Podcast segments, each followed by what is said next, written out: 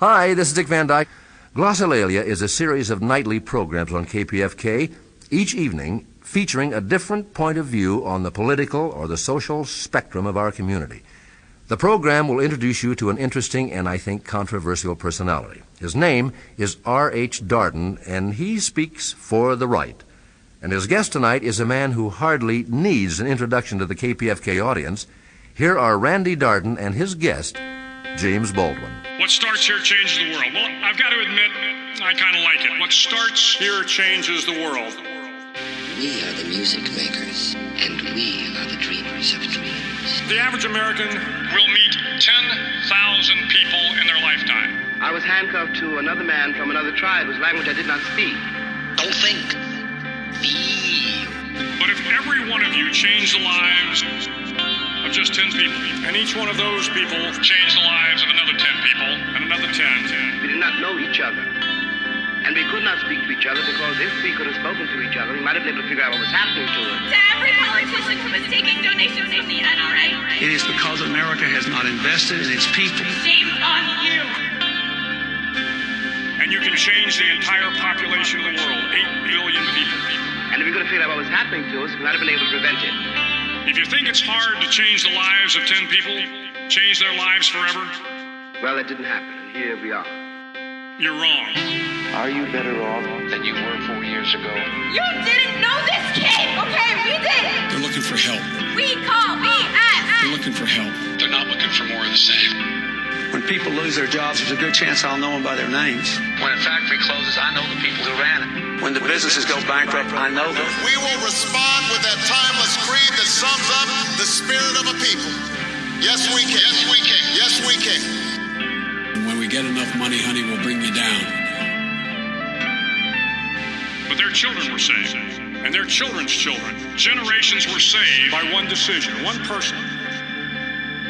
But changing the world can happen anywhere, and anyone can do it. So what starts here can indeed change the world. But the question is, what will the world look like after you change it? Welcome to Public Access America.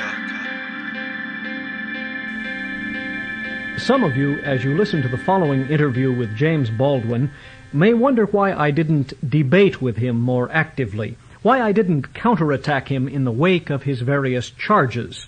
Well, parenthetically, let me assure you of my disagreement with Baldwin's view of history and with his analysis of the racial situation in America today. As a matter of fact, I plan to give detailed accounts of my own historical and socio-political views of the race situation in future commentaries over this station. But as to the taped interview you're about to hear, I must emphasize that this was indeed intended to be an interview with a busy celebrity taped at that celebrity's sufferance in his hotel suite. In the course of the interview, I sought above all to find one answer through my questioning. An answer from a man who, who commands, as no other, the ears of an interracial audience. An answer to the question, have we in America no prospect short of a calamitous race war? You can judge for yourself the outcome of my quest for this answer in the following interview undertaken at the request of Pacifica with Mr. James Baldwin. This is R.H. Darden. I'm sitting in the uh, suite at the Beverly Hills Hotel with James Baldwin, distinguished novelist, playwright, and essayist, uh, who has most graciously accorded me an interview this evening, and I'm going to ask some questions to Mr. Baldwin and uh, needle him in the process. Uh, Mr. Baldwin, rereading some of your works uh, in the light of 1968, uh, specifically such a work as The Fire Next Time, I'm tempted to call your works prophetic until I reflect on the fact uh, that the man who helps to prime the time bomb has a pretty good idea of when it will go off. Uh, I'd like to welcome you to Los Angeles, and may I ask you in all sincerity, after reading your Free Press article, I am smitten with the hopelessness of the racial situation in America. Uh, did you intend to convey hopelessness when you talked to that uh, paper the other day? If it's hopelessness, you know, that's that's being conveyed, it's not necessarily my own. I was trying to convey to you something of what is happening in your country, all up and down these streets. All right. Uh, in, in a nutshell, what is happening? In Despair is happening. Rage is happening. That's what's happening. It's been happening for a very long time. People make a people make a mistake if they think the opinions of James Baldwin, you know, because one's heard of him, are more relevant than the opinions of some black cat that you never have heard of and wouldn't speak to if you did see him. Ralph Ellison, t- Ralph Ellison told you a long time ago, long before I did, what it was like to be the invisible man. And his long, long record going back to the auction block of what we really feel, we the blacks in this country. And what we really feel, we the blacks in this country, is a mirror of what you really feel. That's why we really feel that way. Well, Mr. Baldwin, I don't feel qualified myself to, to speak on behalf of all white Americans, and I But on the other hand, if I may interrupt you, I don't feel qualified to speak on, on behalf of all black Americans either. But it's, it's very interesting, you know, it's very interesting that I would find myself in this position, and the only reason I am in this position is because all black Americans are treated just, are treated like niggers. From Sammy Davis Jr. to my mother. Now, uh, what I'm trying to say to you is that you can't really say that you're not you don't you're not qualified to speak on behalf of all white Americans if I'm treated the way all black Americans are treated in this country. You still feel yourself treated in that fashion. As You, long as my brother as long as my brother is, and I have four brothers and five sisters, and my mother is, and she's alive, and many, many more people than that are treated as they are. My being in the Beverly Hills Hotel, Be- Beverly Hills Hotel, has nothing to do with it. Uh, speaking in the generality, perhaps not. I'm not, talk, I'm not speaking in the generality. I'm talking about my family. But there are such mm, uh, dramatic exceptions, Mr. Baldwin, yourself being There are one. no exceptions. Leontyne Price. There are no exceptions. No exceptions. No. Uh, you're saying, in effect, then, that as long as black Americans If are they don't know that you are if mistreated. they don't know that she's Leontyne Price, she still can't get a taxi In New York? in New York, in the North. I won't talk about the South. All right. Uh, I have to confess, I, I have no way of putting myself in your shoes or reliving your experience. You're my countryman. But at the same time, Mr. Baldwin, I would point out to you that if I myself were to go into uh, uh, into the ghetto, into Watts, uh, the ghetto you created. uh, not The ghetto, from which, specifically, the ghetto from which you profit. how do I profit from the ghetto, Mr. Baldwin? You should know history better than I. you should know economics better than I. Uh, are the uh, the economists in the country insincere This when they say has that no the economist. Well, the men who style themselves as economists are they insincere when they say that the Oh, they are perfectly sincere. that uh, the race problem is an enormous drain upon the economy, uh, that uh, far from benefiting uh, everyone in, in this country, white and black alike, suffers from the color bar, from the uh, from the lingering Then why won't they the let us out of the ghetto? But Mr. Baldwin, the extremists seem to want to stay there. They No, the want to build the extremists want walls to live. higher. You would deny then that, that men such as Stokely Carmichael, wh- whom you eulogize in the Free Press are. No, I do not eulogize him. well, I try to explain where you- he, I try to explain where he is. Uh, is not to be eulogized by me. He is not dead yet. I'm trying to tell you what produced him. And let me point out something. Something everyone overlooks, which is in which is in that article. This is why I wrote it. Stokely was a very long time, for a very long time, a better Christian than most white men in this country. Stokely's been beaten half to death all up and down the deep south to try to awaken this country. And if Stokely has now decided what he's decided, it is not Stokely who's to be blamed or to be questioned, it is you. Uh, placing the blame is one thing, Mr. Baldwin, but, but uh, what I'm referring to is what he seems to be advocating here, namely a total separation of the races. This is in the great old American tradition, isn't it? Uh, What it- else? What else? What may in else has been be. But, but uh, what I'm what I'm saying is uh, that on the one hand, you as a spokesman for, if not the most militant uh, of the Negroes, at least a spokesman for Negroes who have suffered in this country, seem to imply now that the the solution would lie in integration, or at least in a breaking down of those mental sets which keep the races apart. Look, I'm a writer, and I don't use the language the way you do. You, you, you, lose, you use the language magnificently. Uh, I would be the first uh, among many. That is not at all what I mean. What I mean is that integration is not the aim No, it is not the problem. Integration is a fact. That is what has happened here. And the problem in America, the crisis here, is that no one can accept that fact. I'm not an African anymore, and you're not a European anymore. I'm very glad to hear you say that. But then how do you react? This would be my next question. How do you react to those black militants uh, who now would, would like to have solidly black communities dressed in, in African weaves, uh, some of them even advocating, I think, uh, uh speaking Swahili. Uh, Why not? But you have just, you, you, you have said now, and you've said in the past, how deeply involved the black and the white are in this country I with each other. I have said it, but my opposite number has not said it. Well, I say people should love each other. But in fact, the people in the ghettos don't have jobs and don't have a future and cannot protect their wives, their houses, or their children. You try living in the ghetto for six months, two months, one week, and see how much it costs you. And just in just in concrete terms like insurance, rent, food, clothes. And you try to raise your child and, and uh, to be a man and face him on the day when he's first called a nigger in the land of the free, in the home of the brave. These are situations that I do not deny, nor do I defend them, Mr. Baldwin. In fact, I'm encouraged. To hear. They're to happening you. to you.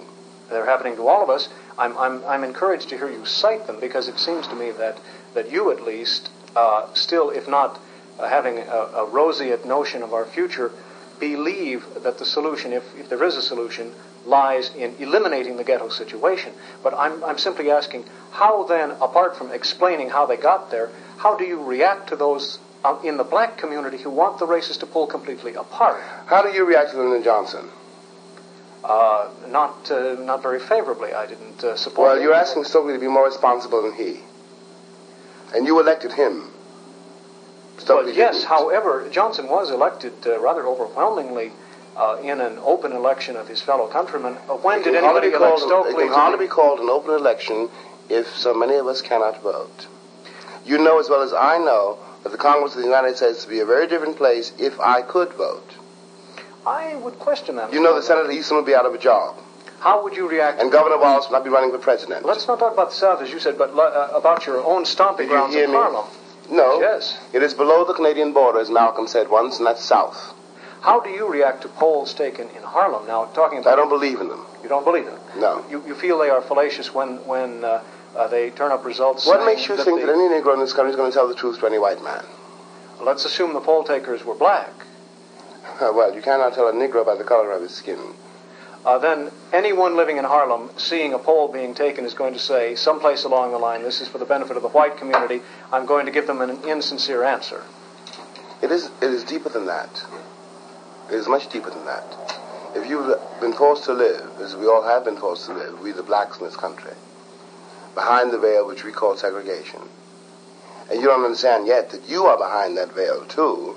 No, I, uh, as a matter of fact, I'm deeply persuaded by your argument uh, that uh, we are all behind the veil. I, I, I share your belief that uh, when something as morally indefensible as uh, segregation uh, takes place in a country like this, the guilty party it doesn't suffers take place as much in a country like this. It has been, it has formed this country. Why do you single out this country, though, Mr. Baldwin? Australia. Because it's mine. Yes, all right, but but it, you imply that the problem is uniquely American. I do not wake up the, every morning saying, thank God I wasn't born in Johannesburg. I was born here. How about Australia, the Aborigine in Australia? That's their problem. Yes, it this is. country is my part, problem and your problem. part of a, of, a, of a worldwide problem? I would suggest, yes, of course it is. And that problem, you know, is involved with, you know, the rise of the capitalist nations and the rise of Christianity, you know, and the piracy which the West has exerted on all the rest of the world. Yeah, but in that sense, it's a worldwide problem. It's not uniquely a white or capitalist problem either. How about the uh, the, the genocide being visited upon the Igbos by other blacks in Nigeria? They didn't write the Declaration of Independence or the Bill of Rights, and I've never heard of the Magna Carta. Uh, would you care to expand on that? I mean, the, we, I'm judging us in, light, in the light of our professions. I'm not judging us in the light of someone else's professions people I cannot, you know, people whose, whose standards I do not know, after all, whose culture I cannot judge, and whom I'm not a part of. I know what happened here. Well, how can you indict white Americans? Because uh, I love in, in, this, in because I love this country. Yes, I know. Let me finish. How, how can you indict white Americans without reference to other whites or other peoples who are also practicing uh, segregation, uh, racial bias, even I can genocide? have no effect on the King of England or the Queen of England now, I'm sorry. I can have no effect on any other ruler of any other country. Well, I'm simply asking if you don't see in the correspondence of this problem elsewhere a uniquely human problem, a deeply No, I see. The, Rooted I human see problem. the plague that came out of the north of Europe quite a long time ago, carrying the cross before it. I see a form of racism and a form of slavery and a form of exploitation of human beings which had never occurred in the world before. And that is the bill that we are paying. That is why we're in Southeast Asia. What Stokely is saying to you and what I am saying to you, what the world is saying to you, is that I will not work for you for nothing anymore. I am saying to you, you meaning the black community. I'm meaning two thirds of the world. Uh, all right, fair enough. But uh, again, you'll, you'll forgive me for persisting in this question. What then are we to do, Mr. Baldwin, in terms? That is up to you. Not entirely, though. Not It isn't up to me. Uh, well, Look, when, when Martin went Martin, after all, when no one is accused until lately of being irresponsible of Ireland, and who was a certain kind of hero, after the March on Washington, I beg you to remember, after that tremendous endeavor and the tremendous betrayal, the first response given by the country to the blacks was the bombing of those four girls out of existence in the Birmingham Sunday School. That was the first response, and until the day, the only one. Now, when Martin went to Chicago sometime after that, the cats in the streets, the black cats in the streets, referring to his speech in Washington when he talked about I have a dream, said we don't need dreams, we need jobs. And no amount of rhetoric, and no amount of idealism, no amount of, you know, no amount of all of this reasonable talk changes the fact that at this very moment you have millions of people in this country who have no jobs and no future, who are trapped in what is for them a concentration camp, and who, who have concluded that the country intends to destroy them. do you agree with them? I have no evidence to offer them, know, to the contrary. And no Negro has, from Martin Luther King to Muhammad Ali.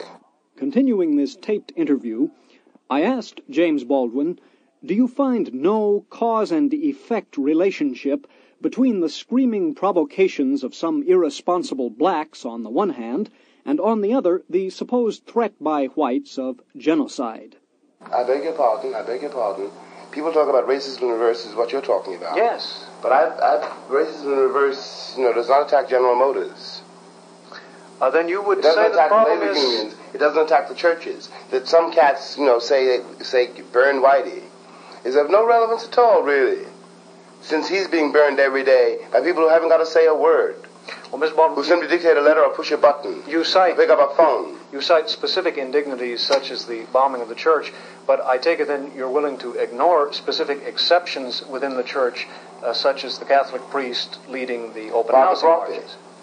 Father Groppi, you whether or not he knows it, and whether or not you know it, is an indictment of the church. There should be thousands of him. What's a priest for?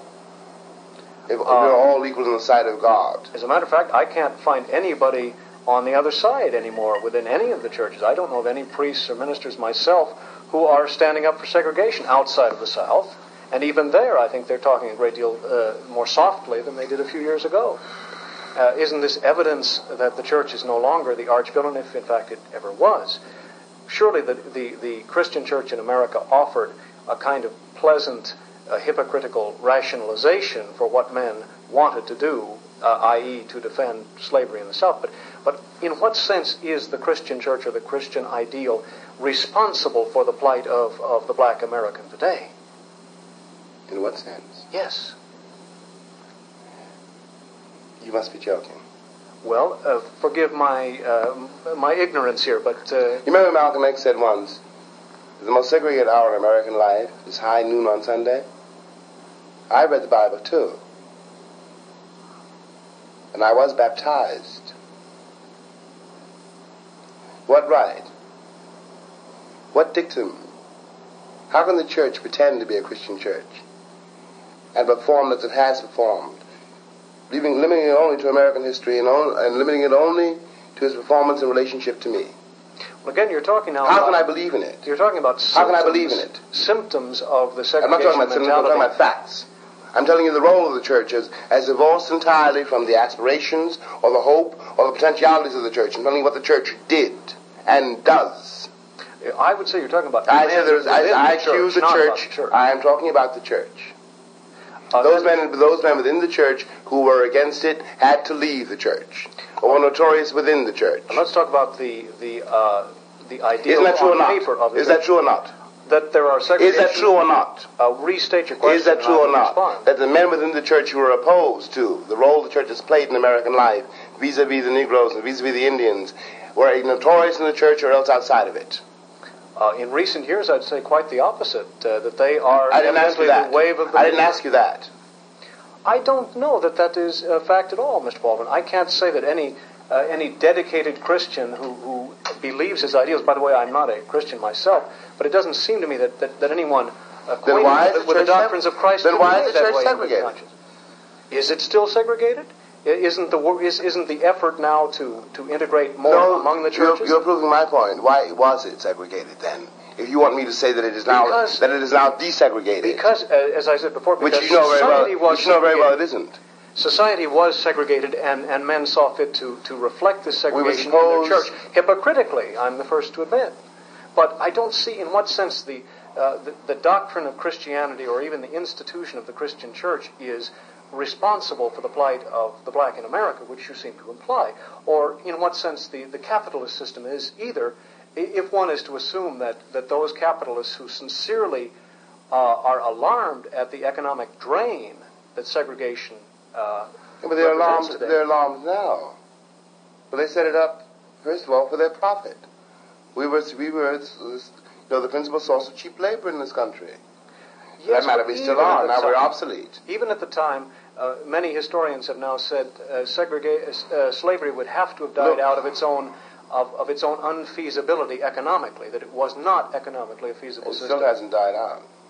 Uh, if you're talking about segregation, but uh, would you say that there actually is bond servitude? I'm accusing I'm accusing the Christian Church and the American nation of having born of having of having bred men and sold them like mules.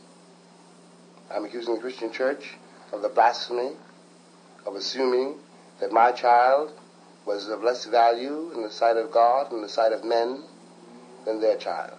And you have made that accusation I'm very accusing them clear. of do, I'm, I'm accusing them of doing this for profit, for money, and I'm saying they're doing it until today. I know who owns Harlem, and everybody knows. uh, Christians. Not Jews. This is very interesting.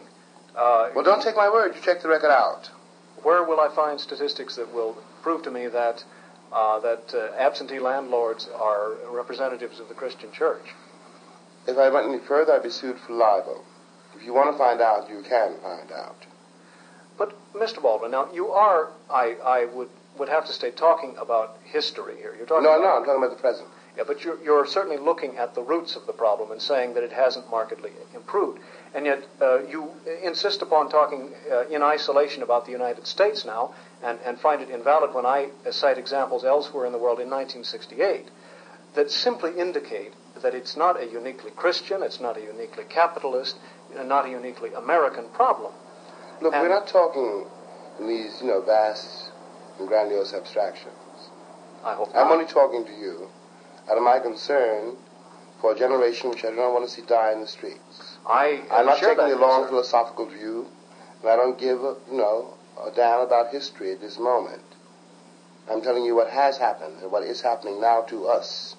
But can I accept the genuineness of your concern when, on the other hand, you take great pains to, to, to explain to me uh, the reasons behind, and, and even to make him sound innocent, a man like uh, Stokely Carmichael, who uh, surely is, is now playing with dynamite, uh, a charge of dynamite that would be infinitely more destructive to his own black community than, than to the white community. That's a veiled threat. You're saying you have the guns and we'll shoot you down if you move. I'm saying that any society will take measures to prevent itself that from this internal is built. I'm saying this society is built on slavery and genocide, and the bill has come in for it. Uh, of course, I know it will. It will protect itself. We all know that. It always has done that. I'm telling you the principles on which it defends itself doom it. Uh, but surely, if, if it is doomed, uh, the black man is doomed along with it. And this is the concern of many that, That makes me rather bitter too, since I was kidnapped. You came here voluntarily. well, kidnapped or not, Mr. Baldwin, you must have some concern about the survival of your own people, if not the society Who are my people?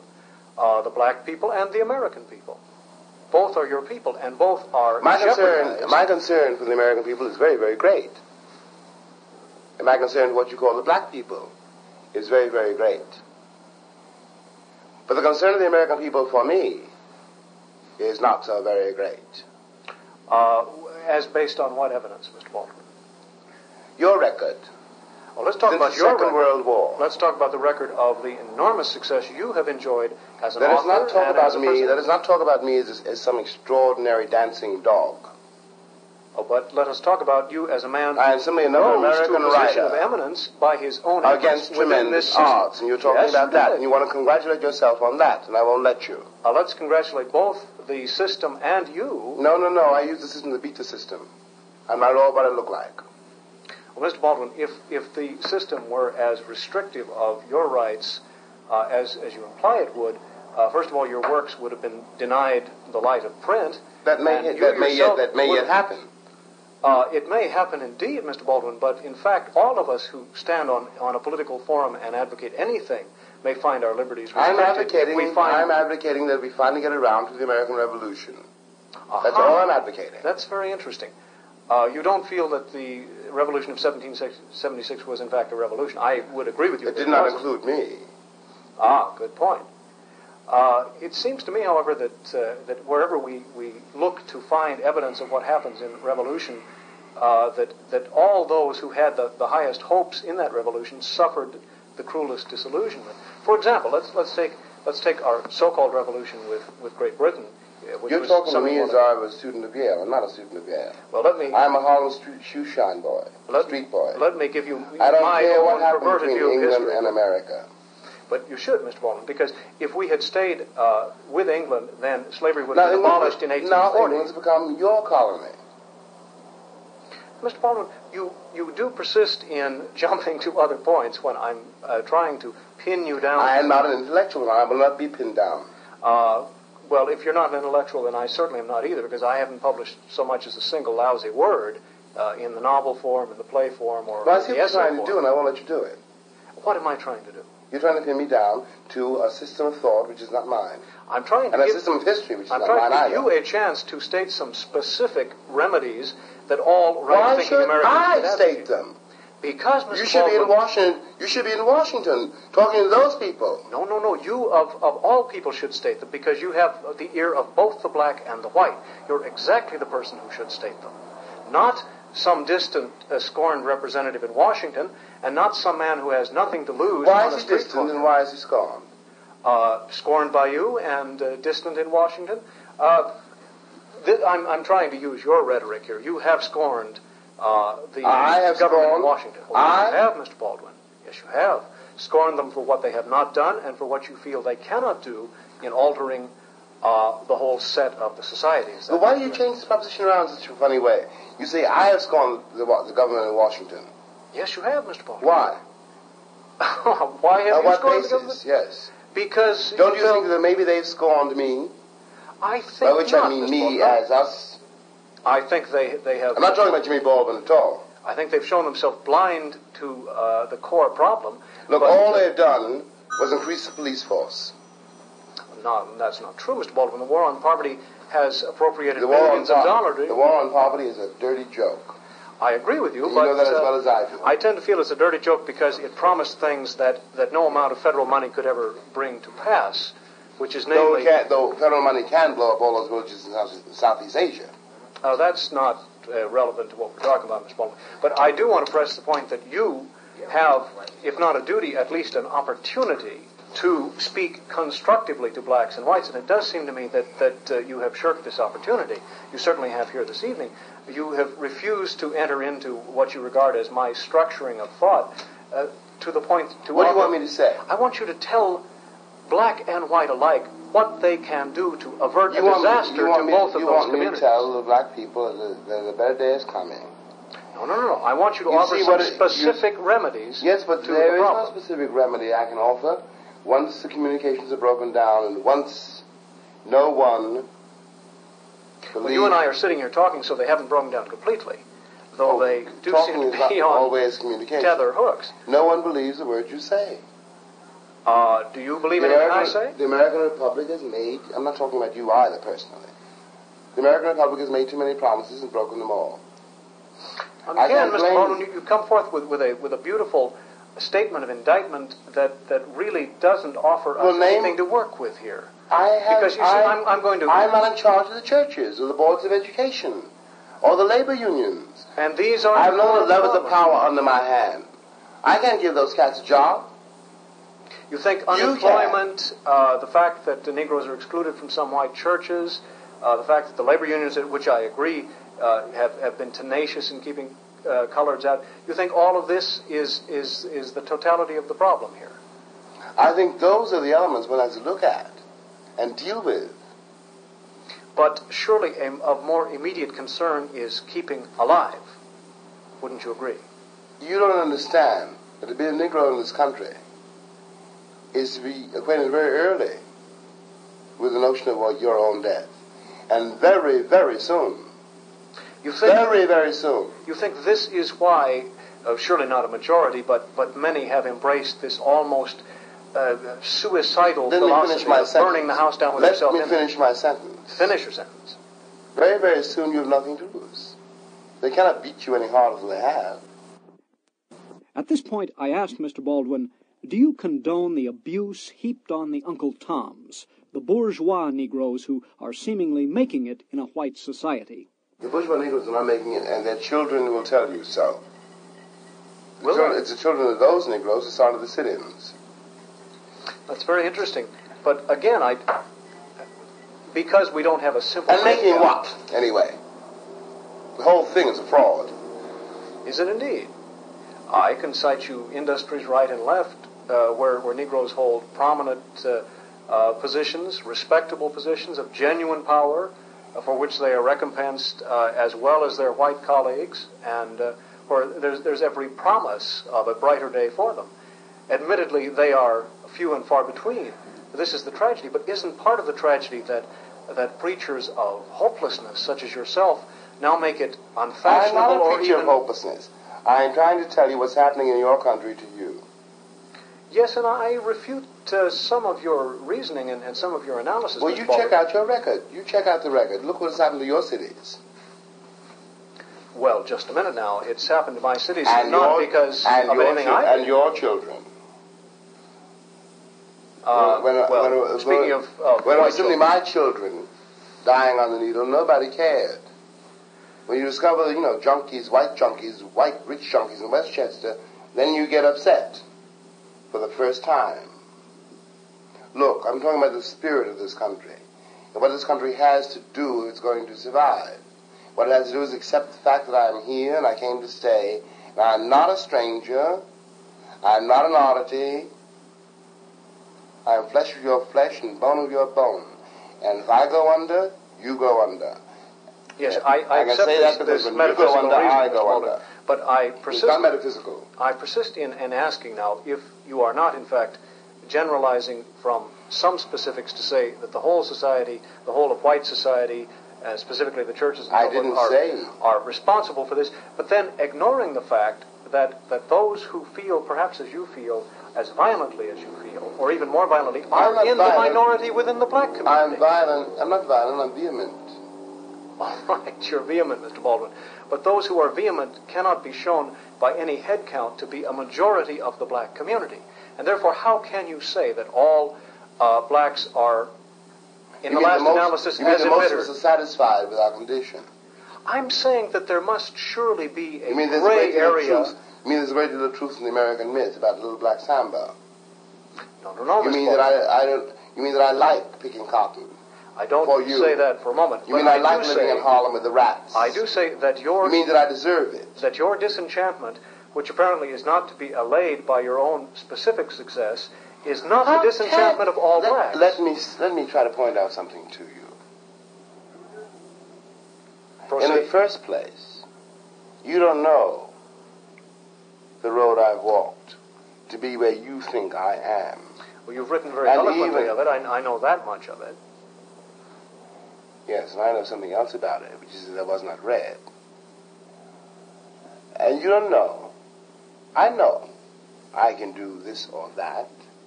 Get a taxi, get a suite. I know I'm James Baldwin. I know all that. But I also know what is happening right now as we sit here to a whole lot of other people. And no cop's going to ask him what's his name. And he's got no recourse if he goes to jail. All around me. You're asking me to, to substitute for the truth in my life the myth of the American success. And I'm telling you that I would die before I'll do that. Let, let me I tell you know what what is I am asking you, Mr. Baldwin. I'm, I'm asking you to say, I, James Baldwin, of exceptional mind and exceptional tenacity, have achieved something, and I am addressing myself to others within my community who have also What that community? exceptional mind and exceptional tenacity. community? I'm, I'm asking you not for a moment What to community? the black community at large. Why is America, why does America have a black community? Every That's nation all has that an ethnic community that is I apart didn't ask you that. the majority. I didn't ask you that. Well, that is why, Mr. Baldwin. That's just the way human society organizes itself. Well, then we'll do something about that. Yes, we must, but we must do it in such a way to preserve the lives of all of us and uh, the, You the have the fabric of that society. You have the Sherman tanks. Well, we don't have all You have the cops. Now, that's not true, Mr. Baldwin. Uh, there are many black cops as well, though you will, uh, uh, I'm sure, scorn naive. them. I'm not being naive. I'm, I'm looking around me. And why is it that you automatically assume that the, the police are there to protect only the whites? Uh, a poll, which I'm sure you will scorn, taken in Harlem, uh, the chief criticism against the, the cops in Harlem was that there weren't enough of them. That black citizens in the main did not feel safe on the streets of Harlem and wanted more police protection. Uh, in this sense, were they Did not they reaching against- out to the say, police Did force? they say against whom? I presume against criminal elements in their own community. Who else would be up there at night? their mothers and their fathers, their sisters and their brothers, their daughters. Well, apparently they're embittered in, against these people to an extent that they You know, want more they're, police. you know why they're embittered? You get robbed in Harlem. My brother, other brother, you know, one of my brothers, you know, robbed uh, seven times. The police never come to find out who robbed you. The police are not there to protect you. The police are there to protect the businesses owned there by other people. To protect white property in Harlem. That is the role of the police. And to keep you in your place. Let us assume now. That's the role of the police. Let's assume that there are businesses owned by blacks as well in Harlem. There are no businesses owned by blacks. There may Why be one or two stores owned by blacks.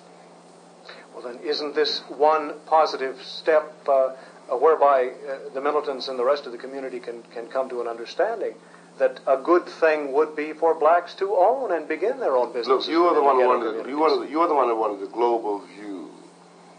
All right, let's take the global view. All right. In Africa, for example, Europe created, you know, educated certain blacks and created a certain elite. And they did this for the purposes of Europe. They were not, these blacks, these, this elite, was not created to liberate, let us say, Senegal or Sierra Leone, any part of Africa. This elite was created to serve Europe. And it does. It still does. It's one of the great African problems. And, I mean, now, you know, if you see the global view, Europe still owns Africa. There are black cats still going down those mines in Johannesburg, digging up those mines, which they don't sell. Yeah, but South Africa is independent of Europe now, Mr. Baldwin. I beg your pardon. If that is so, why is not England broken with her? Oh, they have trade relations, but uh, they're not governed. You're proving my point. Why? Uh, why are the why are the British blockading uh, uh, the ports of Rhodesia? Are they? That's uh, what I hear. Check it out. Uh, you think this is just a publicity If- stunt to? When Sekou Touré broke off from France, from that Commonwealth, the French moved out with every carpet and carpet tack, every light bulb, everything. If they could have killed him, they would have done so. Now, if England did not do, the, do, do that to Ian Smith, you must ask yourself why. Don't ask me. Well, let's take an example here. You you have uh, mentioned Sekou Touré. Uh, France, at the time you were in Paris, uh, owned colonies and uh, presumably was exploiting the black throughout the world. Did you find this reflected in your acceptance in Parisian society? I am not an Algerian. I did not belong to France. Ah, but the point I'm trying to make I is had a green passport. that a country which was doing the kind of exploiting, uh, if one can assume it was exploitation that you complain of, What do you mean? What do you mean? nevertheless accepted you assume. and treated. I'm saying, Mr. Baldwin, that it doesn't matter if there has been colonization. It doesn't matter if Europe is based more or less on a capitalist system. This has nothing to do with why you, uh, you or the black community is or is not accepted by a white community. Paris being a perfect example of a capitalist colonialist nation where blacks are not uh, markedly discri- discriminated against, if one can believe your own writings. Unless they belong to France. Uh, in other words, if you had been uh, an emigre French African, you would have been treated worse than you were in Paris. Is that what you're telling me? Is that what you're asking? Yes. Are you kidding? I'm not kidding. I don't know the situation in, in Paris as you know it. I'm asking you right out. If, if you had been an emigre from a French colony, would you not have been accepted as you were in Paris? Yes or no, Mr. It's very hard for me to take you seriously. Uh, I will assume. If. I had been a penniless Arab on the streets of Paris, I would now be dead. What if you were an Arab with literary distinction? Who would know it? I was, I was, I was a black boy with literary distinction here. That's why I went to Paris. But there, there are uh, black African colonies. Uh, Why do you think, I went to, why do you think I went to Paris in the first place? Tell us why you went to Paris. To get away from here. Okay. To live. To find out whether or not I could write. Not to be told by others who I was and what I could do. Clear enough. Malcolm X, you got Malcolm X because the teacher told him he couldn't be a lawyer. And he should become a carpenter instead and do something a colored person can do. That's why I went to Paris. Well, your your That's what the French do to the Algerians. Your too. interesting distinction between the blacks and the Algerians in Paris doesn't, for instance, touch on the role of the Christian church in France, which, if anything, has been a great deal more I beg your pardon. I, the policies. I beg your. I beg your pardon. I was there during the, Al- during that war, the Algerian, the French-Algerian War, Uh, and one you- of the great crises was the idea of having a Muslim in the government, in the government of a Catholic country. But again, Mr. Baldwin, why is I it? I made myself clear. No, you haven't. Why is it that a, a Catholic country, a Christian country like France, uh, does not treat its black minority uh, as a supposedly Christian country the United States does, if one of the root What do you problems mean- is what- the church? I don't understand. I don't understand you. Did you feel uh, the, the We're not weight of about clerical me. prejudice We're not, in France? we're not talking about me as an, as an absolutely invisible American black waif. I'm talking about the black population of France. which is uh, admittedly small, but But uh, we're getting bigger. Okay, fine. But again, That why, drive them out of North why, why don't you see evidences of of this uh, this Christian conspiracy uh, against the blacks, such That as they are in That France? is your word, conspiracy. I didn't say that. Yes, but you did accuse the Christian Church in this country of being one of the root causes of the race problem. I accused it of not being Christian. Ah, that's very different. No, I, I'd suggest you didn't, Mr. Baldwin. But if, in fact, that's what your meaning is, I'm glad you've made that distinction. I didn't use the word conspiracy. Now, it was my distinction earlier that, that men were not acting in a Christian fashion, but in fact, I said I'm were judging, us, the I'm judging us in the light of our professions. Didn't I? Uh, yes, I, And in I that think light- you did, but I'm not sure it was in reference to that. Uh, It wasn't point. that. Well, maybe you'd like to clarify your point now. In what sense is Christianity or the Christian church involved in the plight of the black man in America? It taught us how to despise ourselves. Uh, would you expand on that? Because God is wide. Uh, let's assume for a moment that uh, the, the doctrine was that God was neither black nor white, That is not the invisible doctrine. spirit. That is not the doctrine. Uh, that is not what one's taught. Well, uh, I'm going back to the Bible here. Uh, Well, think of the mortification of the flesh and consider this principle. First of all, that I assume that doctrine is an evil doctrine. Why should the flesh be mortified? What does this have to do with the race problem, Mr. I'm the flesh in America which has to be mortified. Well, this is a problem that hits uh, the whites as well as black. The Paul, Yeah, but I know it, you don't. Uh, analysis. I know it and you don't. In other words, for some reason, mortification of the flesh was applied only to the black man. I am your guilty conscience. That's why I have to come in the back door. Ah, you know what getting you, you know what you did to me. You're afraid I might do that to you. That's why everyone gets upset about black power. This Instead of going out in the streets and doing something about white power. You think I want to rape you the way you raped me. But I don't. But you think so. And that's the root of the problem here. In the course of my taped interview, I asked Mr. Baldwin if, by his frequent references to rape, he was supporting the psychologist's explanation that white racism springs from some fear of the Negro's supposed supersexual potency. Yes, but then they don't talk to me about psychotherapy. You're the one that brought up this business of guilt association, and, and you have I written, in fact, about that the, you're the- afraid that I will do to you what you know you've done to me. Ah, yes, but you have written elsewhere, Mr. Baldwin, about the, uh, the the black man as, as a kind of phallic symbol to the white and all the rest of it. This all borders on what That's what you commonly done to me. understood I'm by psychology. I'm not worried about my wife. You know, Psychology. My wife can dance, can dance with you all night long, and I won't be at all upset. But you get uptight if my wife dances with you. You've talked. let's tell the truth. Look, May, may, may I just Let's tell the truth. summarize my, my own point of misunderstanding? Isn't that so? Uh, you know, I get uptight if, if my wife Dances with me. Uh, you specifically. James Baldwin, or No, no, you, some stranger? cat. Any black cat or any stranger, I think, would, would No, no, no, no, no, no. I am not a stranger.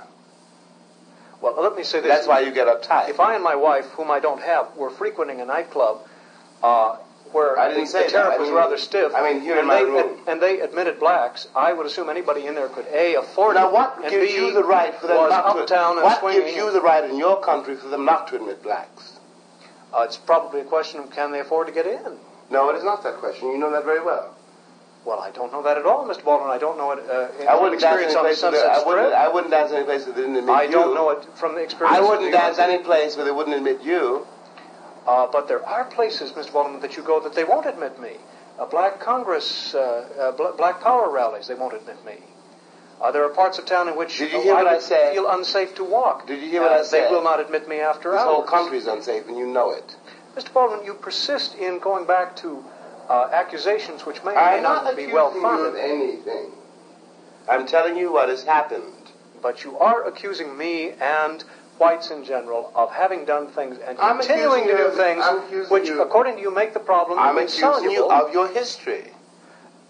in what sense can we subvert our history then? And, and by the way, I'm accepting an, a version of my history which, uh, for the sake of argument, uh, that I actually don't agree with. But assuming your view of the history to be one that I agree with, what's to be done now to keep Americans from killing each other in such numbers uh, that uh, one or both of, of the races is exterminated? That, it seems to me, is a very immediate problem. Yeah, but you're not worried about my extermination. You're worried about yours. I'm worried about the extermination of If were, innocent if you, people if you in were general. worried about that, then you would have changed the streets. Well, as you have said If already, were worried Mr. about that, we are we're you're- interrelated with If you were problem. worried about that, you would have done something about the situation which now begins to engulf us both. If there's a danger I don't of believe the extermination of your people, there's an, uh, an Who equal danger of the extermination of mine. That's why I'm worried. And you, you are saying then that we in this country, who call ourselves Americans, you are saying seriously to me about, you're talking about your people and my people, and you want me to trust you? I want you to offer some I've been here for 400 years. metaphorically. No, actually. I got here before you did. Oh, that's very interesting, Mr. Baldwin. Uh, you mean there were, there were slaves here before there were slave owners? Look, in 1619, I got here. Well, uh, Europe got here in 1840. This is uh, this is really playing with No, I'm the not rhetoric, playing. Mr. Baldwin. I'm not playing. I'm not playing. Well, wait a minute now. You got here in 16, what was it? 1640? 1619, Jamestown.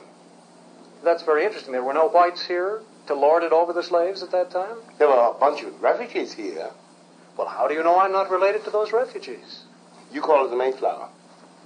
Yeah, but the slave trade continued a good deal after that time. I know well, that. It's quite you, possible. You're that- missing my point. What? You said your people and my people. I'm telling fact- you that we're the same people. Matter of fact, I'm, And I'm related saying to old to you Virginia stock. until which- yes, I know you're from old not, Virginia not stock. the Puritan stock. So this is why I. Uh, it doesn't make any difference, don't does talk about the Mayflower. Well, it does if you're going to get rhetorical here, because uh, what do you mean you've been here 400 years and I've been here since 1840? This is meaningless in terms of the problem we face right now. All right, I'll play it your way. Please do play it my way to the extent of offering me some some positive I suggestions offer for you? action. Yes, you should. Why should I? Because you have the ear of You rule the country, I don't. Nonsense, Mr. Baldwin. You have a large block of votes. You always think I'm right. Politicians are very much you all, concerned you with what all, you and your you people all, are doing. Here we go again. Of You always they are.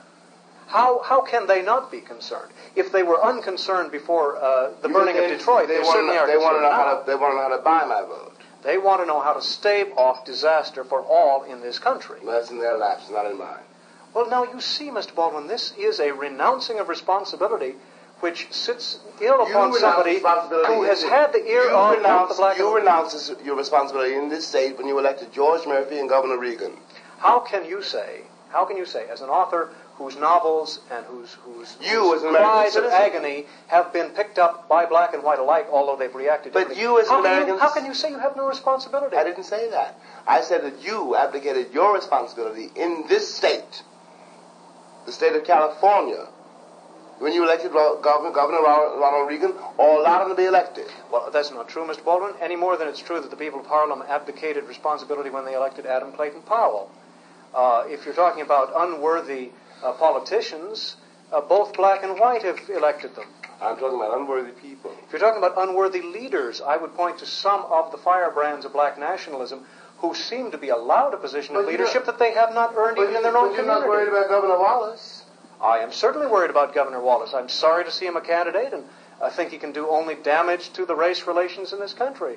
I think I think the, the kind of storm he will stir up will make the solution twice really as hard. talk to each other because as long as you think in those terms, there's no, there's no way of talking to Would you would you say to me that I should deny Governor Wallace the right to run on the basis of his convictions, be they honest or otherwise? Uh, he's fulfilled all the qualifications to get on the ballot here. Legally, he has every right to run, just as you have a right to run, Mr. Baldwin, if you fulfill the qualifications to get on the ballot. And what about Julian Bond? Julian Bond was was duly elected, and by the way, is now serving within the Georgia legislature. Mm-hmm. He was given a bad time, but I would point out to you that he was given a bad time uh, through certain legal mechanisms that allowed his fellow colleagues not to seat him if they didn't want him seated. Mm-hmm. They since changed their mind, and he's in there. It does not seem to me that, It's that you have a right to lose faith in democracy. It is sure. I never seen it. Ah, Mr. Baldwin, you have seen it. You have seen people uh, campaigning. You have seen people voting. You have seen people promising. You've seen people vainly You and call that democracy? confusedly You call that demo- trying to please their constituents. You call that democracy? Uh, what do you call democracy? I assume you call democracy complete social equality, uh, but then I think we're talking about two different things. You're talking about a social uh, system. I'm talking about a political system. But it seems to me You- and you divorce the two. I think uh, I don't divorce the two at all. In fact, I'm rather concerned by the fact that uh, that uh, democracy is now being interpreted socially by people who don't understand society. But uh, that's another point. It seems to me that, that a genuine Lyndon Johnson does understand society? I think he badly misunderstands it. I, th- I think he's I think he's greedy. I think he's did the democracy politically And opportunistic. how did, how did the democracy produce him? The democracy produced him because the democracy says whether or not people are qualified, they nevertheless have. Qualified, qualified. How did he get to be a candidate? Uh, I'm not familiar with that many details from his history, but I assume he I'm not talking about his. started off I'm not talking about his in history. the boondocks. I'm not talking about his his history. You're talking about bad politicians. How do they get No, I'm not talking about that. I'm talking about his No, history. now you're assuming, Mr. Baldwin, that democracy always is infallible and that it always produces good leaders. Quite the opposite. It usually produces very bad ones. But I'm saying that, like it or not, it, it is probably the system in which the black man has more hope, or should have more hope, than one of white Then tyranny. why, then why so many black men lost hope? I think in part, Mr. Baldwin, because men such as yourself, who have every Look, evidence I'm of success, have also I'm lost hope. I'm, only, I'm a little bit, I'm I'm a little bit past 40. Let's you put- can't blame it on me. Let's say now that I am, which I of course am not and, and can't really pretend to be. Let's say that I am a black man uh, in a ghetto situation. I look at you, James Baldwin. an American. I look at James Baldwin and I say, even he is embittered. Even No, he has lost hope. no, even no. he has said the system has got to be changed so completely. Uh, the, the political democracy isn't any hope. Capitalism has to go. Uh, the Christians are, are out to keep me in my place and all the rest of it. Of course I'm going to be embittered, and of course I'm going to do desperate things which may, in fact, uh, serve only to uh, to destroy me and my society along with me. This is society. I, I beg your pardon. Which society? The society which embraces black and white together, which you Where have is so that? eloquently. I don't know, Mr. Baldwin, but it's in your writings because you've spoken about the- the, it's not- interdwelling of the two races But it's not in the country. psychologically. But it's not in the country. Oh, but it is in the country, Mr. Where? Baldwin. Uh, right here in a suite at Well, the right Beverly here in Hills Beverly Hotel. Hills, because I am the only Negro in the hotel.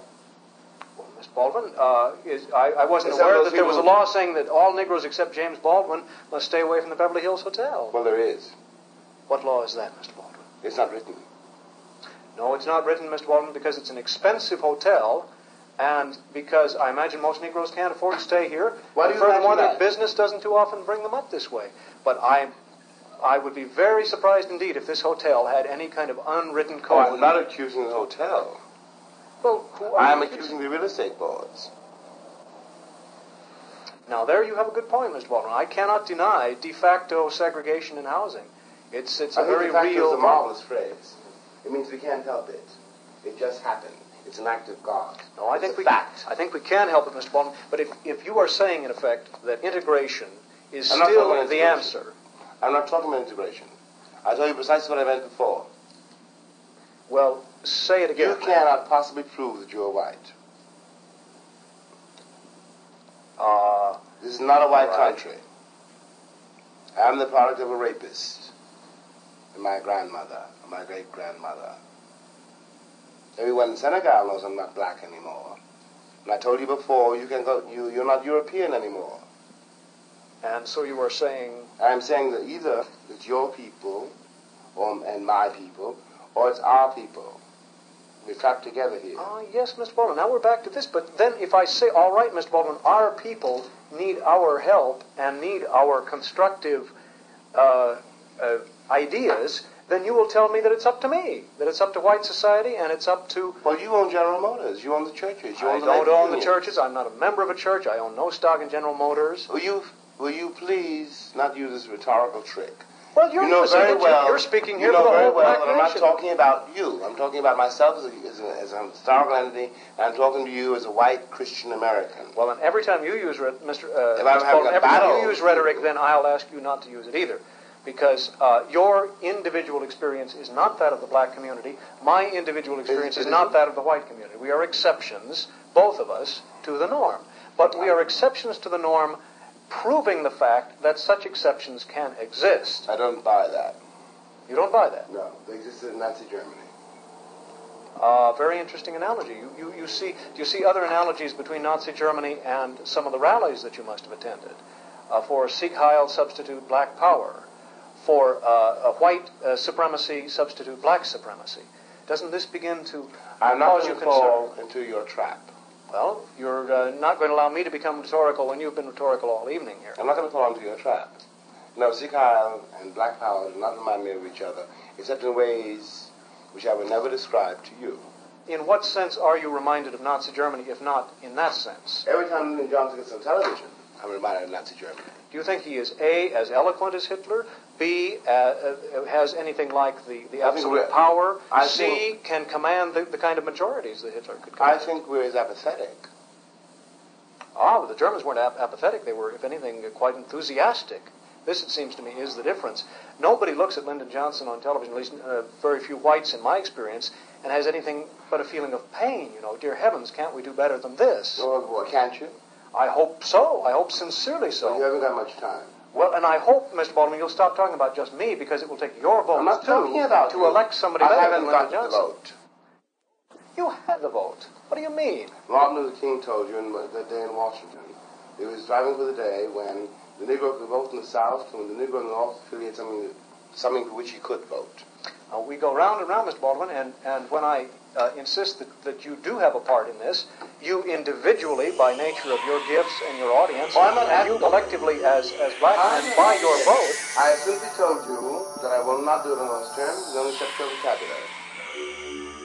To those who would tear the world down, we will defeat you. This is our moment. This is our time.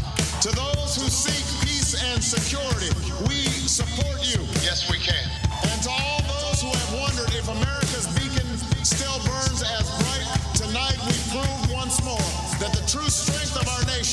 Comes not from the might of our arms or the scale of our wealth, but from the enduring power of our ideals, democracy, liberty, opportunity, and unyielding hope. Let me tell you something you already know.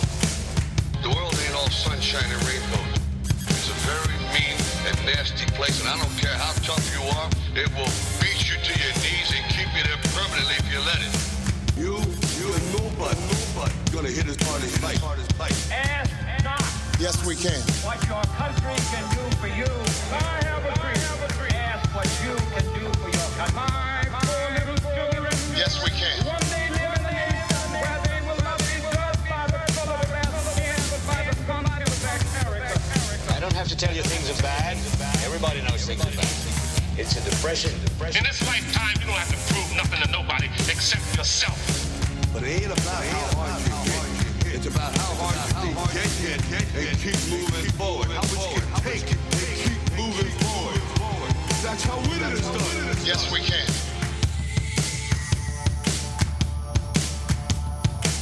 I wanted to run out of that tunnel for my dad. To prove to everyone that I worked. What? Public Access America. Yes, we can. On SoundCloud, Apple Podcasts, YouTube, and now Facebook. Public Access America. History in the making. Making. Making. History in the making.